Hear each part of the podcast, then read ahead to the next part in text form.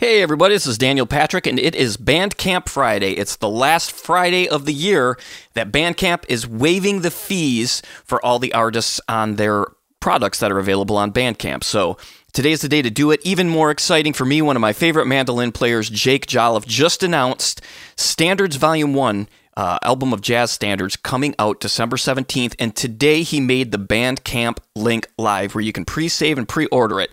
You can go there and you can hear the song I'll Be Seeing You streaming. And he let me uh, premiere this track, Moose the Mooche, a Charlie Parker song, and probably right now, my favorite song on the album.